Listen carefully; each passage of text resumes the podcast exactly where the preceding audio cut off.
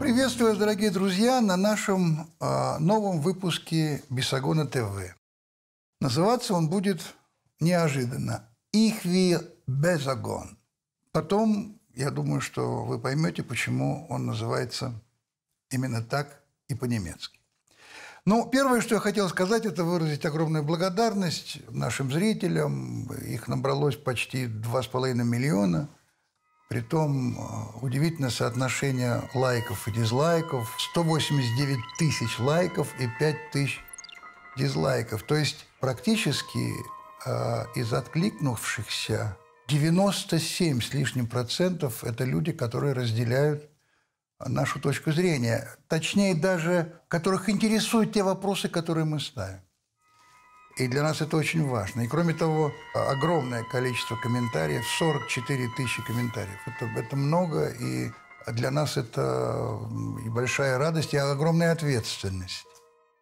После того, как наша передача стала набирать достаточное количество э, зрителей, к нам стали обращаться с предложениями э, о рекламе.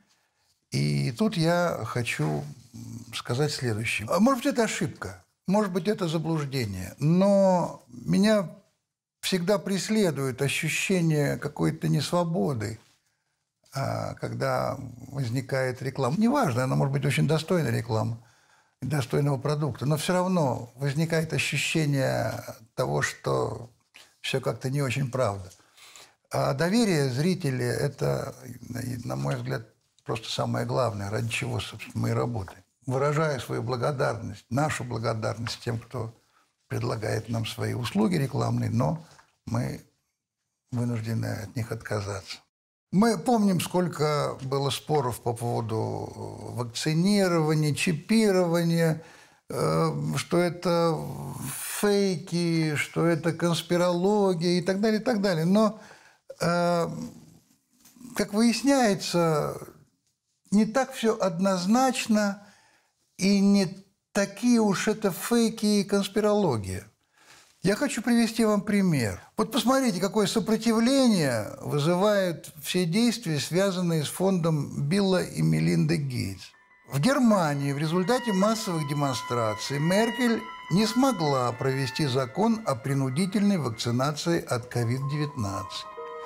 Италия открывается для э, курортников на фоне скандала недоказанной смертности именно от ковида. И мало того, в парламенте довольно резкие по этому поводу выступления.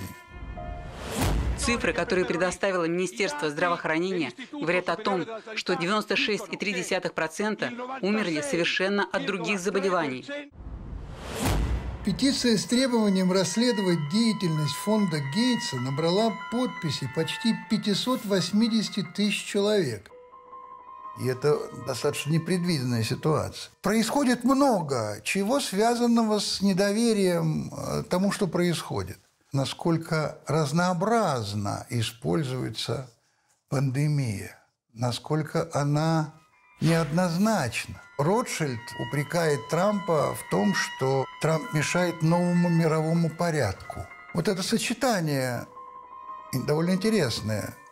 Пандемия, изоляция, маски, дистанция социальная и так далее, и новый мировой порядок. Давайте немножко разберем это. Есть одна очень интересная фотография, которая показывает некую зависимость Билла Гейтса от тех денег, которые он получал от демократического правительства при Обаме. Ну а теперь я вам объясню, почему наша передача называется «Их вир безогон». Дело в том, что, оказывается, вирус бесогона, он распространяется не только среди вот тех миллионов людей, которые нас посмотрели, но и уходит, так сказать, за границы нашей Родины, а, например, в Германию. Их вир безокон а, по, в переводе обозначает «я, мы, бесогон». Посмотрите, пожалуйста, нашего коллегу а, из Германии. Билл Гейтс. У него это получилось. Человек, имеющий в своем частном распоряжении 98 миллиардов долларов, богаче него только владелец Амазона Джефф Безос, этот самый господин Гейтс умудрился провести шикарную работу по лоббированию и убедить мир созвать международную конференцию по пожертвованиям и собрать для себя 7,4 миллиарда евро. Мы собираемся охватить разрабатываемой прививкой 7 миллиардов человек. Мы не можем позволить себе появление опасных побочных эффектов. Для этого нам потребуется общая глобальная поддержка. Наш фонд играет в этом большую роль. Мы самые большие в мире разработчики вакцин, а также заботимся о развивающихся странах. И это то, во что сейчас мир должен инвестировать. Гейтс использует эти 7,4 миллиарда евро для того, чтобы спасти мир от смертельного вируса COVID-19, по его словам. Сейчас все должно пойти быстрее, потому что вторая смертельная волна уже на подходе. Мистер Гейтс, который не врач, а миллиардер, по программному обеспечению сделал заключение, что мир должен воздержаться от обычных длительных испытаний препаратов. По поводу тех или иных побочных эффектов они сами позаботятся. Чтобы пока вакцина находится в его руках и в руках его предельно влиятельнейшего фонда, никто на Земле не смог бы отозвать шприцы доктора Гейтса с вакциной. Весь мир, каждый из нас на глобусе должен предоставить себя в качестве подопытного кролика во имя идеи одного единственного человека. Человека, который уже со своими компьютерными программами был достаточно загружен вирусами в плане Microsoft. И так как 14 апреля, судя по рекламной информации ежедневного издания Билла Гейтса, на его счету появились затребованные им деньги для проведения операции COVID-19, все может теперь, как запланировано в деталях, запускаться. Особенно довольно утвердить эту миссию, назначенная доктором Меркель без демократических согласований президент Европейской комиссии Урсула фон Ляйен. Прислушаемся ли мы к нашему бывшему министру войны? Европейская комиссия мобилизует 1 миллиард евро на глобальный ответ коронавируса. Страны-доноры пожертвовали на борьбу с пандемией 7,4 миллиарда евро – в течение всего нескольких часов мы коллективно собрали эти 7,4 миллиарда на вакцины, диагностику и лечение. И все эти деньги помогут запустить беспрецедентное глобальное сотрудничество. Я благодарю вас всех. Социальное государство стремится к максимальному похудению. Зачем? Никогда еще наше социальное государство не получало возможность так дешево шпионить за массами, с помощью пропаганды вести к безумию и подавлять. Это стало возможным благодаря цифровым технологиям. Благодаря росту мощи этих технологий растет власть тех, кто этими технологиями владеет и управляет. Гейтс смог захватить этот самый большой рынок, потому что каждый человек может заболеть. Поэтому каждому нужна защита, защита прививкой. Надо делать эти прививки глобально обязательными. И для этого он в настоящий момент определяет своими самовольными стандартами, что, собственно говоря, является больным. В такой системе главная прибыль, настоящее здоровье, вовсе нежелательна. Ведь здоровый почти не покупает лекарств по продиктованным ему фантастическим ценам. И наоборот, заболевание – это выгодное дело для Гейтса и его бесчисленных участий в фармацевтической промышленности. Und wenn man das so nicht sagen kann, spricht die Gates Foundation lieber von Prophylaxe. И так как вслух об этом говорить нельзя, то говорят про профилактику. Это принцип мафии. Мафия сама создает угрозу и защищает от нее тех, кто за это платит. Гейтс уже много лет назад проанонсировал пандемию коронавируса, от которой он сейчас хочет всех защитить. По всему миру, само собой разумеется. Только на деньги других людей, то есть наших с вами денег. Мафия мафия, которая создает проблемы и сама же их решает. Вот что говорит американский доктор Скотт Перламен – я всегда говорил, я повторю снова, я не против прививок, я против глупостей. Я это повторяю уже много лет. Люди должны включить голову, должны внимательно смотреть, что входит в состав вакцины. Когда вы приводите ребенка к педиатру, у вас по закону есть право прочитать форму согласия, прежде чем вы ее подпишете. Вы просто задумайтесь на минутку, что они туда кладут в эту гадость. Покажите мне, что за токсичную гадость вы кладете в эти вакцины, которыми прививают младенцев, детей, взрослых, женщин, мужчин. И все это потом попадает к ним в кровь. Докажите, что это безопасно. Где, где, где? Посмотрите, как это э, рифмуется с тем, о чем мы говорили в прошлом бесогоне. Да, да, вакцина, да, конечно, но отечественная вакцина – выработанная здесь, с полным правом и возможностью понять, что в нее входит и каковы ее последствия. Она должна быть национальной, здесь выработанной. как, впрочем, и многое другое, о чем мы скажем чуть ниже. Давайте посмотрим на общую ситуацию. Вот, вот, вот все вместе. Изоляция, обучение на расстоянии, невозможность выйти на улицу и так далее, и так далее. Что вот в этом э, неуравновешенном, подвешенном, раздраженном состоянии, что происходит? Каким образом можно э, его использовать? Как это используется теми, кто понимает, что происходит деформация сознания человеческого? Как можно использовать это в том, что называется нарождение а, нового мирового порядка. Притом это не фигура речи, это официальная формулировка. Новый мировой порядок. Что это? Пока все начиналось, мы не очень замечали, что все это вместе взятое приводит к, прямо скажем, и используется а, для тектонических изменений в обществе. Причем, как удивительно разнообразно, даже противоположно. Например, на 20 июня в Оклахоме, в городе Талса, был запланирован предвыборный митинг Трампа. А за неделю до того глава местного Дипздрава резко обнаружил в городе вспышку нового вируса. Нью-Йорк Таймс быстренько опубликовали статейку о том, что митинги Трампа идеальная среда для распространения нового вируса. И Вашингтон-Пост тоже со ссылкой на экспертов от здравоохранения. Все как положено. Но в то же время 5 июня было распространено письмо, подписанное более чем 1200 медиками. В нем было сказано черным по белому – как представители общественного здравоохранения мы не осуждаем эти собрания как опасные для передачи COVID-19, вы думаете, это про э, собрание Трампа? Это про те протесты, про погромы, про беспредел, про вандализм. Это это поддерживать. Какая там социальная дистанция? Какие там маски?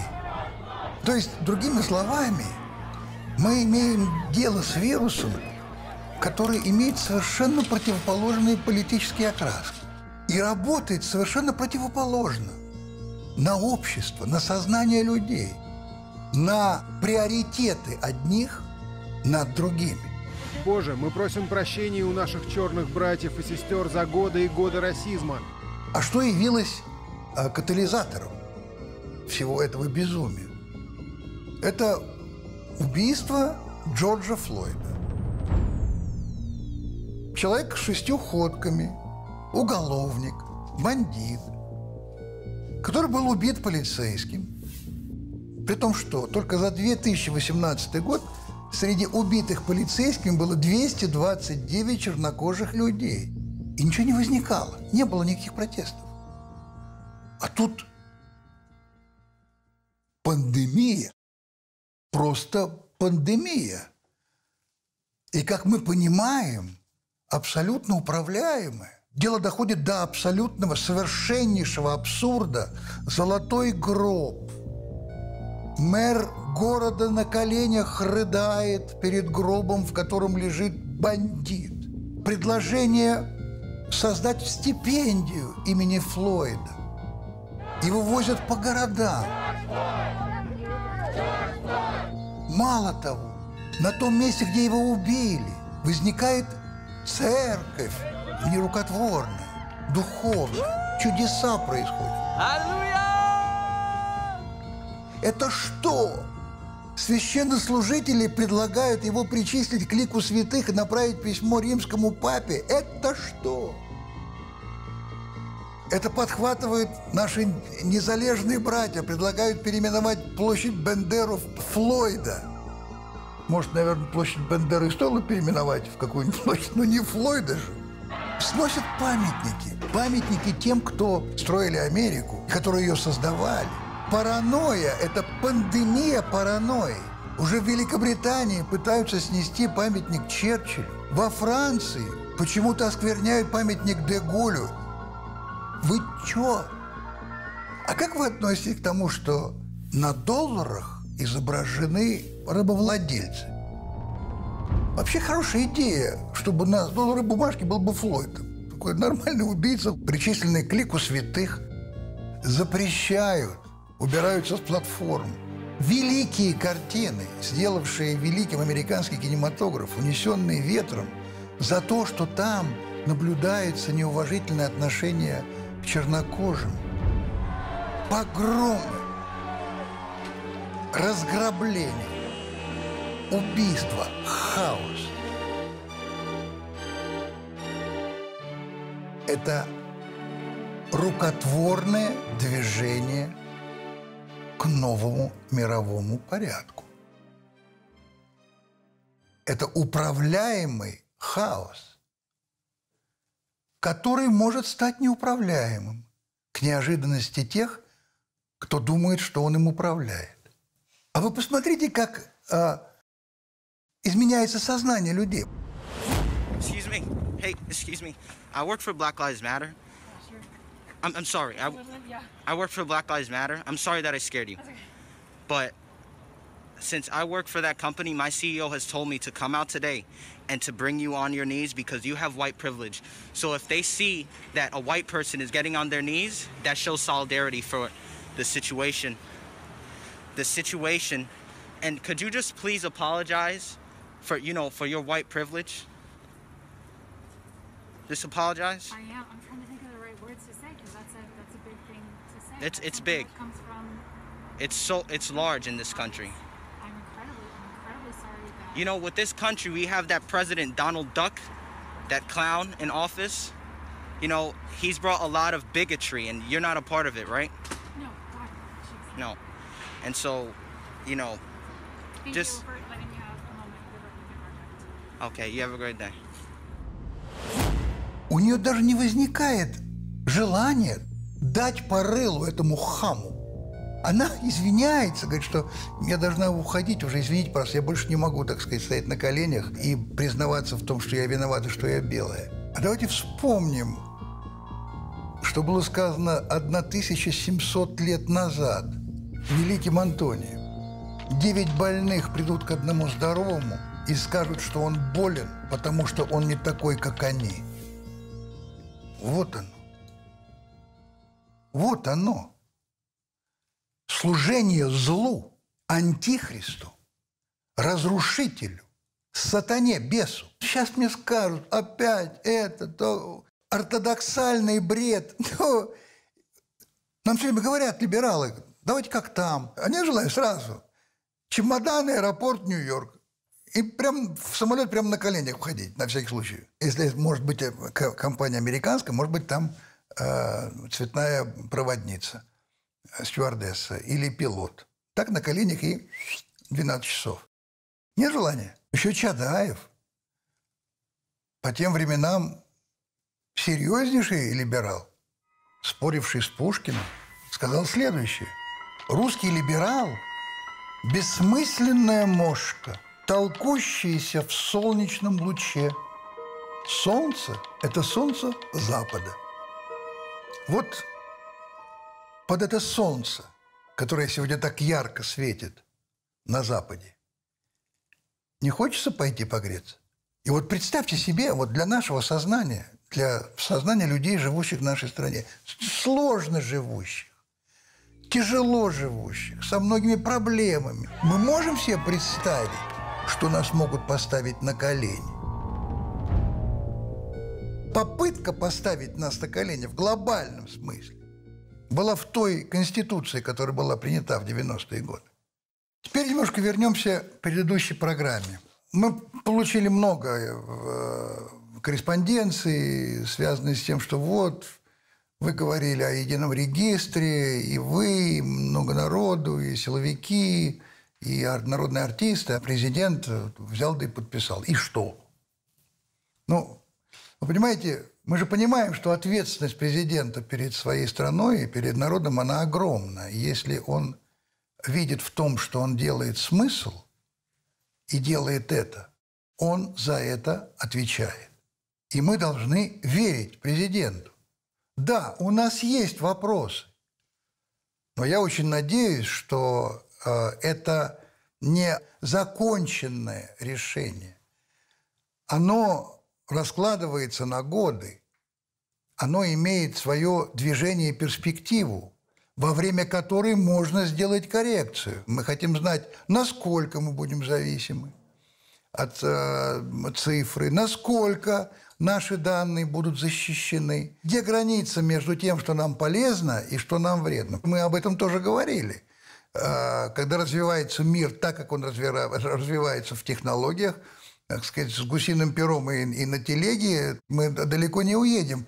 Но это не значит, что мы отказываемся от тех вопросов, которые мы задавали. Они остаются, и я уверен, что мы получим на них ответы. Ну, мне трудно представить себе, что глава государства заинтересован в том, чтобы то, чего опасаются, случилось. Второй вопрос, который нам тоже задавали, вот как же так, вы говорили там про э, Грефа, а вот президент с ним встречался, и, ну, знаете, вообще, можете представить чтобы какая-нибудь телевизионная передача могла повлиять на то, чтобы президент изменил свои планы и не встречался с тем, с кем он должен встретиться. Я видел эту встречу, и видел, что э, президент Путин, беседуя с главой Сбербанка, был удовлетворен его работой как банкира. Но я не видел и не слышал, чтобы президент одобрил программу образования 2030. я не могу поверить в то, что президент может одобрить а, такую программу. Вот раздел «Смерть форматов» – и по этому плану должны умереть к 2025 году диплом об окончании учебного заведения, система научных журналов и стандарты цитирования, авторский учебник.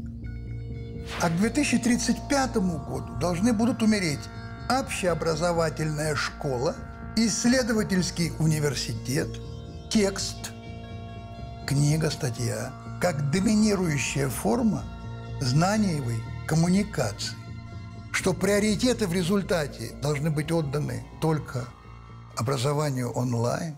И это, кстати говоря, то, на чем мы и заостряли наше внимание.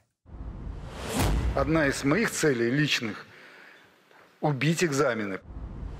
И, конечно же, это вызывает огромное удивление у очень большого количества людей – что существует некий черный лебедь, это неожиданные события, которые может помешать этой программе. Распад и развал страны.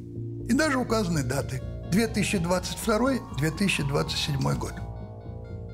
И мы заострили свое внимание, и ваше тоже, на том, что, значит, эта программа, в ней не заложено ничего того, что должно сохранять единство и суверенитет страны, а не, так сказать, сторонний взгляд что-то так жалко, понимаете, такая хорошая программа, и вдруг на тебе развалилась все к чертовой матери.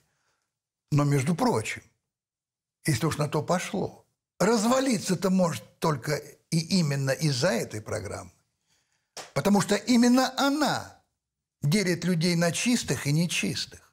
На элиту, которая должна иметь образование ручное, и на остальных, цифровиков,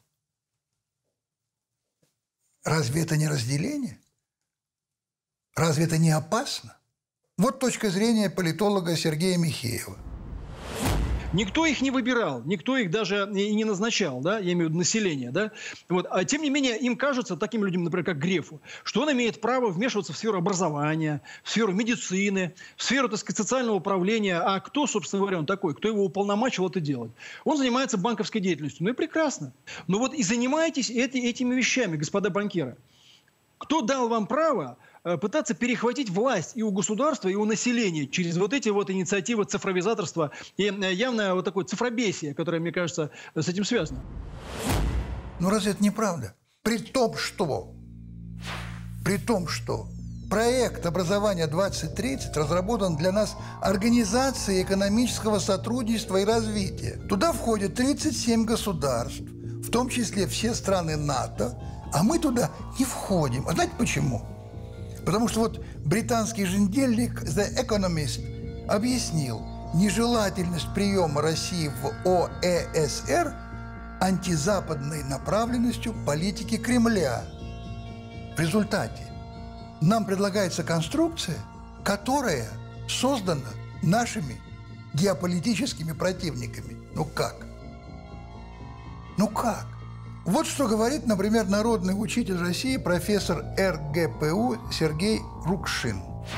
Я очень плохо отношусь к тому, что в образовательные процессы вмешиваются непрофессионалы. Вмешательство непрофессионалов и торжествующий непрофессионализм вообще очень опасный. Разве это не так? Ну, я не знаю, те люди, которые внедряют эту программу образования 2030, они пойдут к зубному врачу, который обучался онлайн, или к хирургу, который, э, который обучался в металлурга. Мы в прошлом э, нашем бесогоне э, подробно это разбирали. И мы слышали людей, которые своими руками, своим сердцем почувствовали, что такое онлайн-образование. Но оказывается, что и в верхних эшелонах педагогической власти существует такое мнение, которое, допустим, высказывает Валерий Фальков, министр науки и высшего образования Российской Федерации. Должно быть живое человеческое общение в разумных пределах. Вы можете мне объяснить, что такое разумные пределы человеческого общения? Могут быть разумные пределы власти, э, возможностей, но разумный предел человеческого общения – это что значит? Что такое разумные пределы человеческого общения? Оно не может иметь пределов человеческое общение. И вот что по этому поводу говорит Нуччо Ордине, замечательный философ, писатель итальянский, крупнейший специалист по итальянскому возрождению – за постоянной онлайн-коммуникацией кроется новая форма ужасного одиночества. Студенты – это не резервуары, которые нужно заполнить понятиями. Это человеческие существа, которые, как и преподаватели, нуждаются в диалоге, общении и в жизненном опыте совместного обучения. В эти месяцы карантина мы как никогда осознаем – что отношения между людьми не виртуальные, а реальные, все больше превращаются в предмет роскоши. Как предсказал Антуан де Сент-Экзюпери, единственная известная мне роскошь – это роскошь человеческого общения.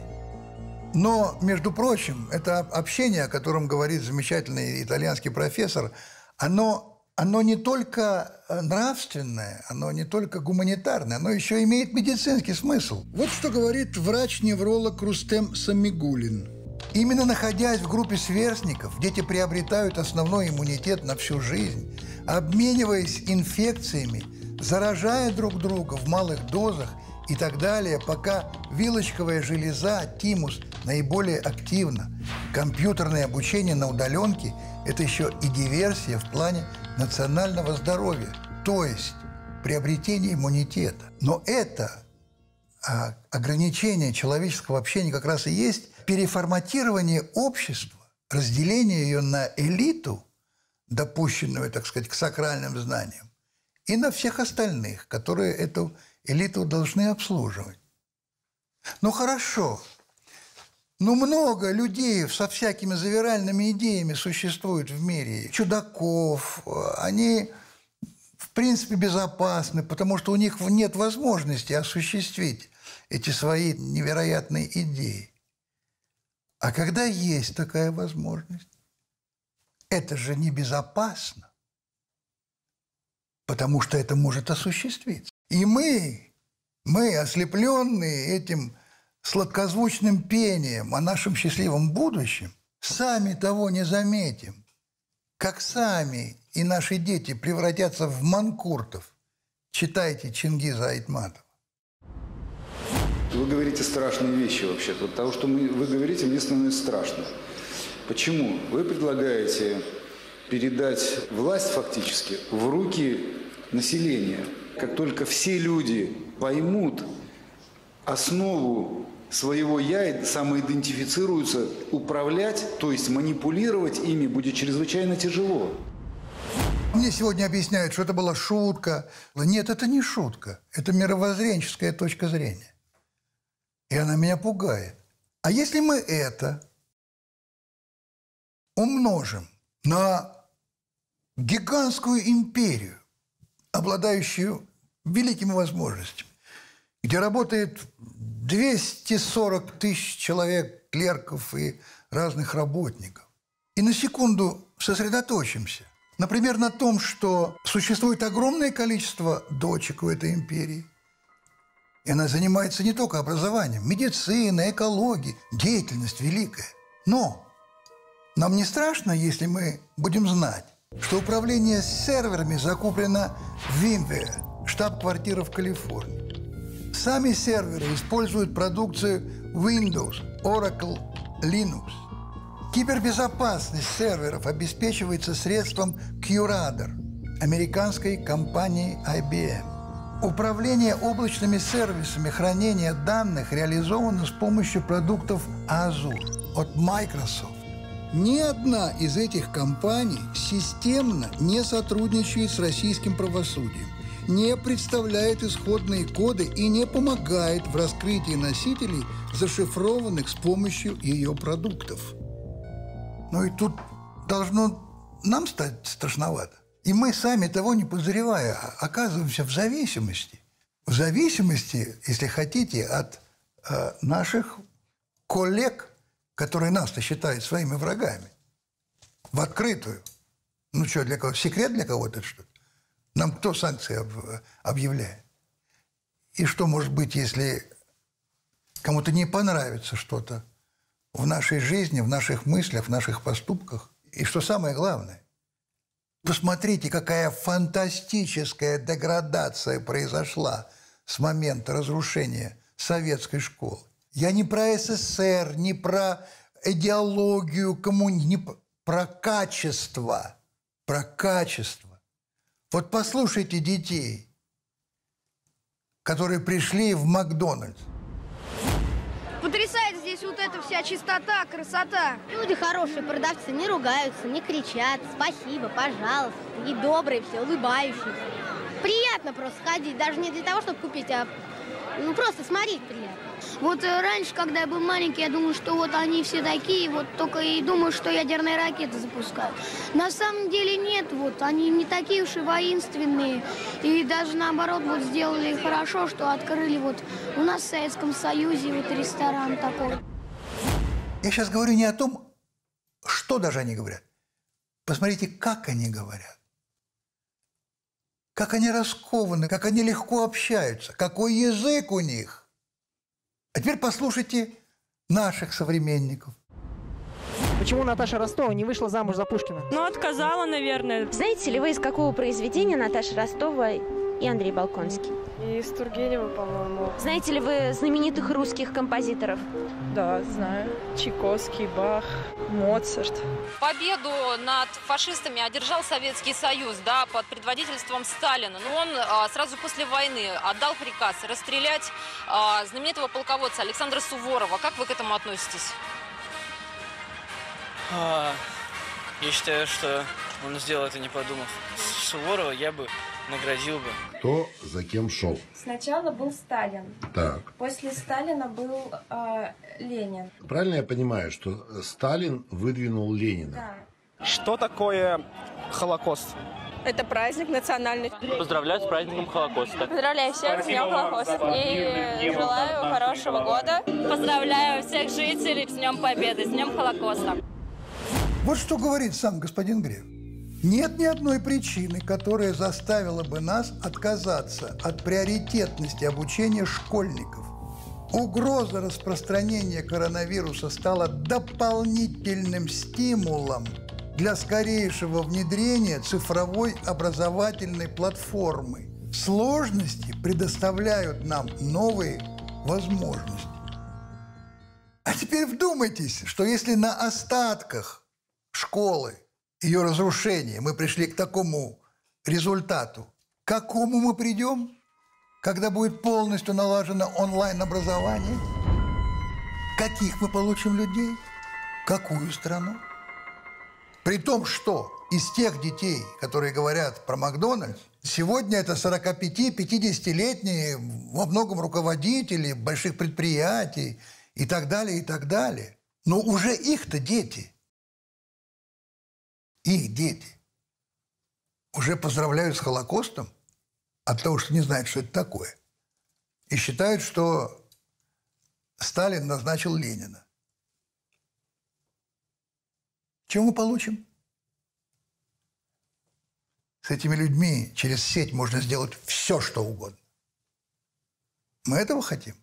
А теперь вернемся на секунду к тому, о чем мы говорили в, в прошлом Бесогоне. Кто за эту программу? Крупный бизнес, развлечения, медицина, детские товары, прогрессивные университеты, НКО, реформаторы, сознательные родители, регуляторы – образование как инструмент внешней политики. Это кто за? Кто против? Организованные религии, регуляторы, внутренняя политика, академическая элита, преподавательско-учительский корпус, родители, консерваторы. Кто за? Регуляторы образования как инструмент внешней политики кто против? Регуляторы как инструмент внутренней политики. Те, кто за принятие и распространение системы образования 2030, это люди, направленные интересами вовне. Те, кто против, это люди, кто направлены вовнутрь страны, сфокусированы на интересах внутри страны. И вот тут мы приходим Э, к тому, о чем говорили выше, о Конституции, о той Конституции, которая по большому счету была Конституция колониальной страны. Вот послушайте, что мы говорили в одном из предыдущих бесогонов. Вот смотрите, 13 статья Конституции. В Российской Федерации признается идеологическое многообразие – Никакая идеология не может устанавливаться в качестве государственной и обязательной. Что значит? Что в нашей стране своей идеологией могут заниматься любые другие страны, кроме самой России. Потому что им не запрещено заниматься идеологией своей в нашей стране. Это нам запрещено заниматься своей идеологией в нашей стране, в своей. Но если продолжать мысль об некой колониальности, вот еще одна статья. Статья 15, часть 4. Общепризнанные принципы и нормы международного права, международные договоры Российской Федерации являются составной частью ее правовой системы, если международным договором Российской Федерации установлены иные правила, чем предусмотрены законом, то применяются правила международного договора. То есть, значит, приоритет международного права – над нашим. А что такое сегодня международное право? Ну скажите мне, это право работает? Бомбежки Белграда, казни руководителей других стран. Это все одобрено международным сообществом. Международное право защитило геноцид языковой – на Украине и в Прибалтике, возмутилась фашистским факельным шествием на Украине и парадом лесных братьев в Прибалтике, которые воевали вместе с гитлеровцами. Что сделало международное право? Осудило кого-нибудь? Нет. Где это международное право, которое может нас защитить? Давайте вспомним карикатурку Кукрыниксов, который 50 лет, а? И в поправках Конституции это один из пунктов. что мы сами должны решать свои вопросы. А теперь давайте подумаем, кто против этих поправок. А против этих поправок все те, кто аплодировали той Конституции. А потом аплодировали Майдану. А потом делали нерукопожатными, кто считал, что Крым наш. И так далее. Чем мне буду рассказывать вам об этом. Вы это прекрасно знаете. И вот собирается Конгресс интеллигенции. Елы-палы. Конгресс интеллигенции. А кто эти люди? Я могу назвать только тех, кого я сам хоть ну, на слуху слышал. Это Лев Гудков, Николай Сванидзе, Григорий Амнуэль, Лев Пономарев, Андрей Нечаев, Вероника Долина. Не буду останавливаться на других. А вы посмотрите, как думают эти люди. Вот просто несколько фрагментов их мыслей. У нас появились в том числе военные кладбища. Тех, кто тоже совершал подвиги. Правда, под другими знаменами. Но от этого подвиг человека не становится друг... не подвигом. Вы не имеете в виду, что гитлеровцы совершали подвиги? И есть вермахт, в котором в том числе ага. солдаты. Как хорошо, что немцы это не слышат, понимаете? Нам очень повезло, потому что Альберту Швейцу в Африку пришлось ехать, покупать билет. И бросить Баха и ехать, э, значит, лечить диких, э, грязных, больных дикарей. Нам никуда не надо ехать, просто достаточно выйти из подъезда. И вот мы уже в Африке, и Африка вокруг нас стонет, воет, бесчинствует. Первая книга, которая выйдет в серии «ЖЗЛ» в результате новой перестройки, будет биография генерала Власова. Это так. К сожалению, сегодня единственный настоящий патриот – это тот, кто находится абсолютно в ортогональном противоречии с сегодняшним российским патриотизмом. Сегодня быть патриотом значит быть русофобом. Вот цитата из этого воззвания. Изменение Конституции России, предложенное Владимиром Путиным и зависимыми от него людьми, направлено на решение одной задачи – обеспечение пожизненной власти самого Путина и его группы. Это изменение противоречит духу и букве действующей Конституции и принимается по абсолютно неконституционной процедуре, где каждое действие нарушает конституционные основы государства и демократические правила. По существу мы имеем дело с попыткой государственного переворота. А не вы ли участники вот этого государственного переворота? А не вы ли авторы или соавторы той конституции колониальной? И вы против чего? Вы пропускаете, что э, мы будем сами решать свои вопросы. Вы пропускаете, что семья – это мужчина, женщина, ребенок. Вы пропускаете, что незыблемые границы, что русский язык. Конечно, вас не устраивает упоминание Бога в Конституции.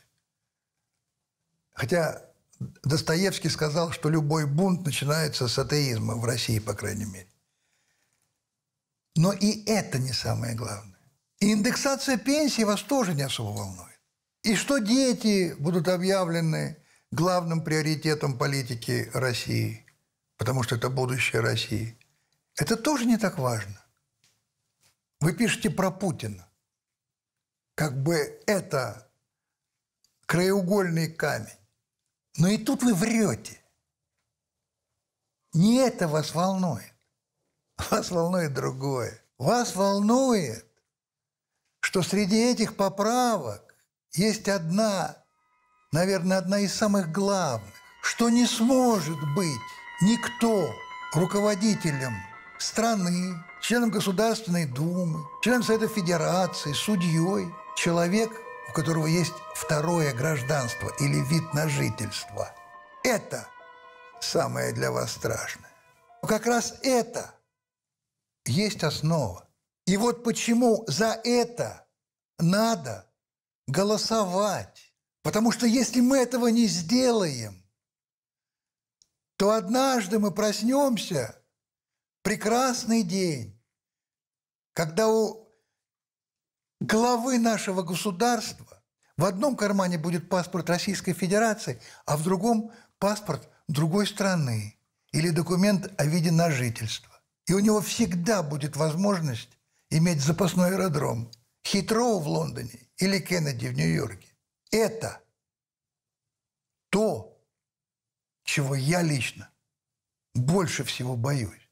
И именно поэтому те, кто против программы 2030, это действительно люди, нацеленные, заточенные на то, что происходит внутри нашей страны. Потому что если мы не будем думать о том, что происходит внутри нашей страны, мы не сумеем защититься от тех, кто сегодня является самым страшным коронавирусом, который бьет витрины и ставит на колени людей другого цвета кожи. На колени, на колени, на колени! Мы должны думать о себе. Поэтому, исходя из всего, что я сказал выше, я абсолютно убежден.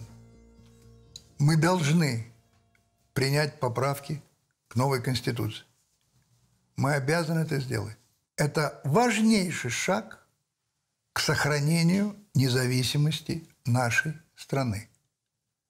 Если нам это дорого, это сохранение, мы должны осознанно прийти и проголосовать.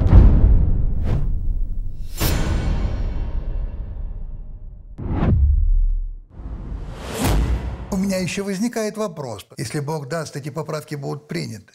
А мы не считаем руководителями страны, допустим, руководителей телевидения или директоров больших а, концернов а, ВПК, или руководителей больших банков, в которых гигантские средства страны, что они тоже руководят страной.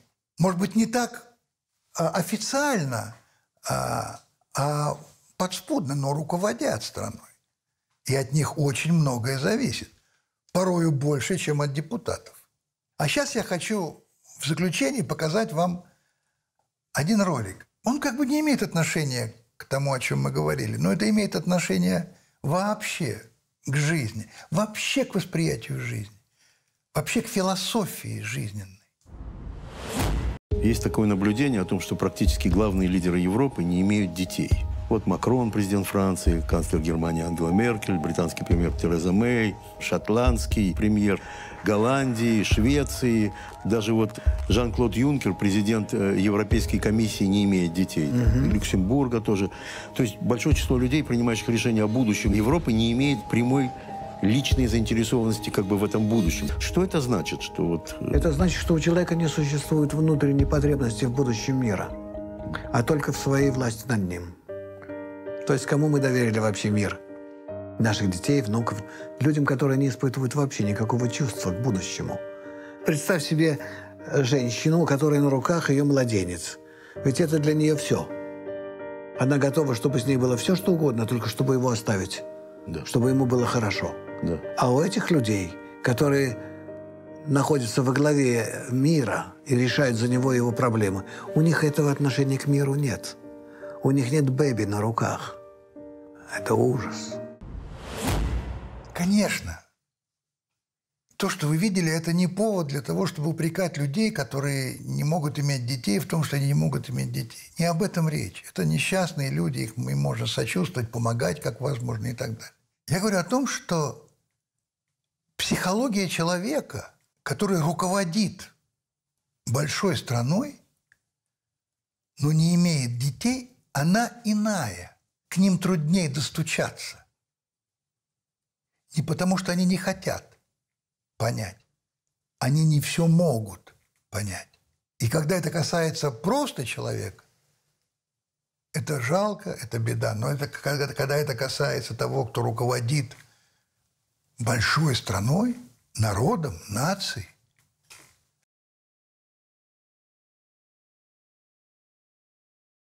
это проблема. Ну, собственно, вот и все на сегодня. Ну и, как говорил наш мечман Криворучка,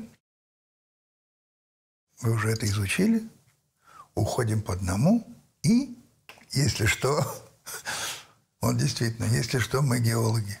Все. Всего доброго. До следующей встречи.